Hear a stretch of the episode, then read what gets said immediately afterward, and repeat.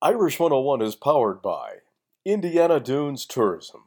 For information about Indiana's national park, visit indianadunes.com. Postseason honors are beginning to be announced, and for the third time in nine years, the Fighting Irish have a Butkus Award winner as Jeremiah Owusu Koramoah picked up the honors as the top linebacker in the country. The senior out of Hampton, Virginia, also gained the AP's ACC Defensive Player of the Year. Other ACC first team honors went to Liam Eichenberg, Aaron Banks, and Tommy Kraemer on offense, and Kyle Hamilton on defense. Brian Kelly was voted the AP's ACC Coach of the Year.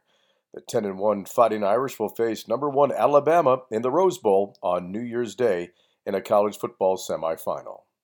That's your Notre Dame update, powered by Indiana Dunes Tourism on the web at indianadunes.com. I'm Len Clark, and this is Irish 101.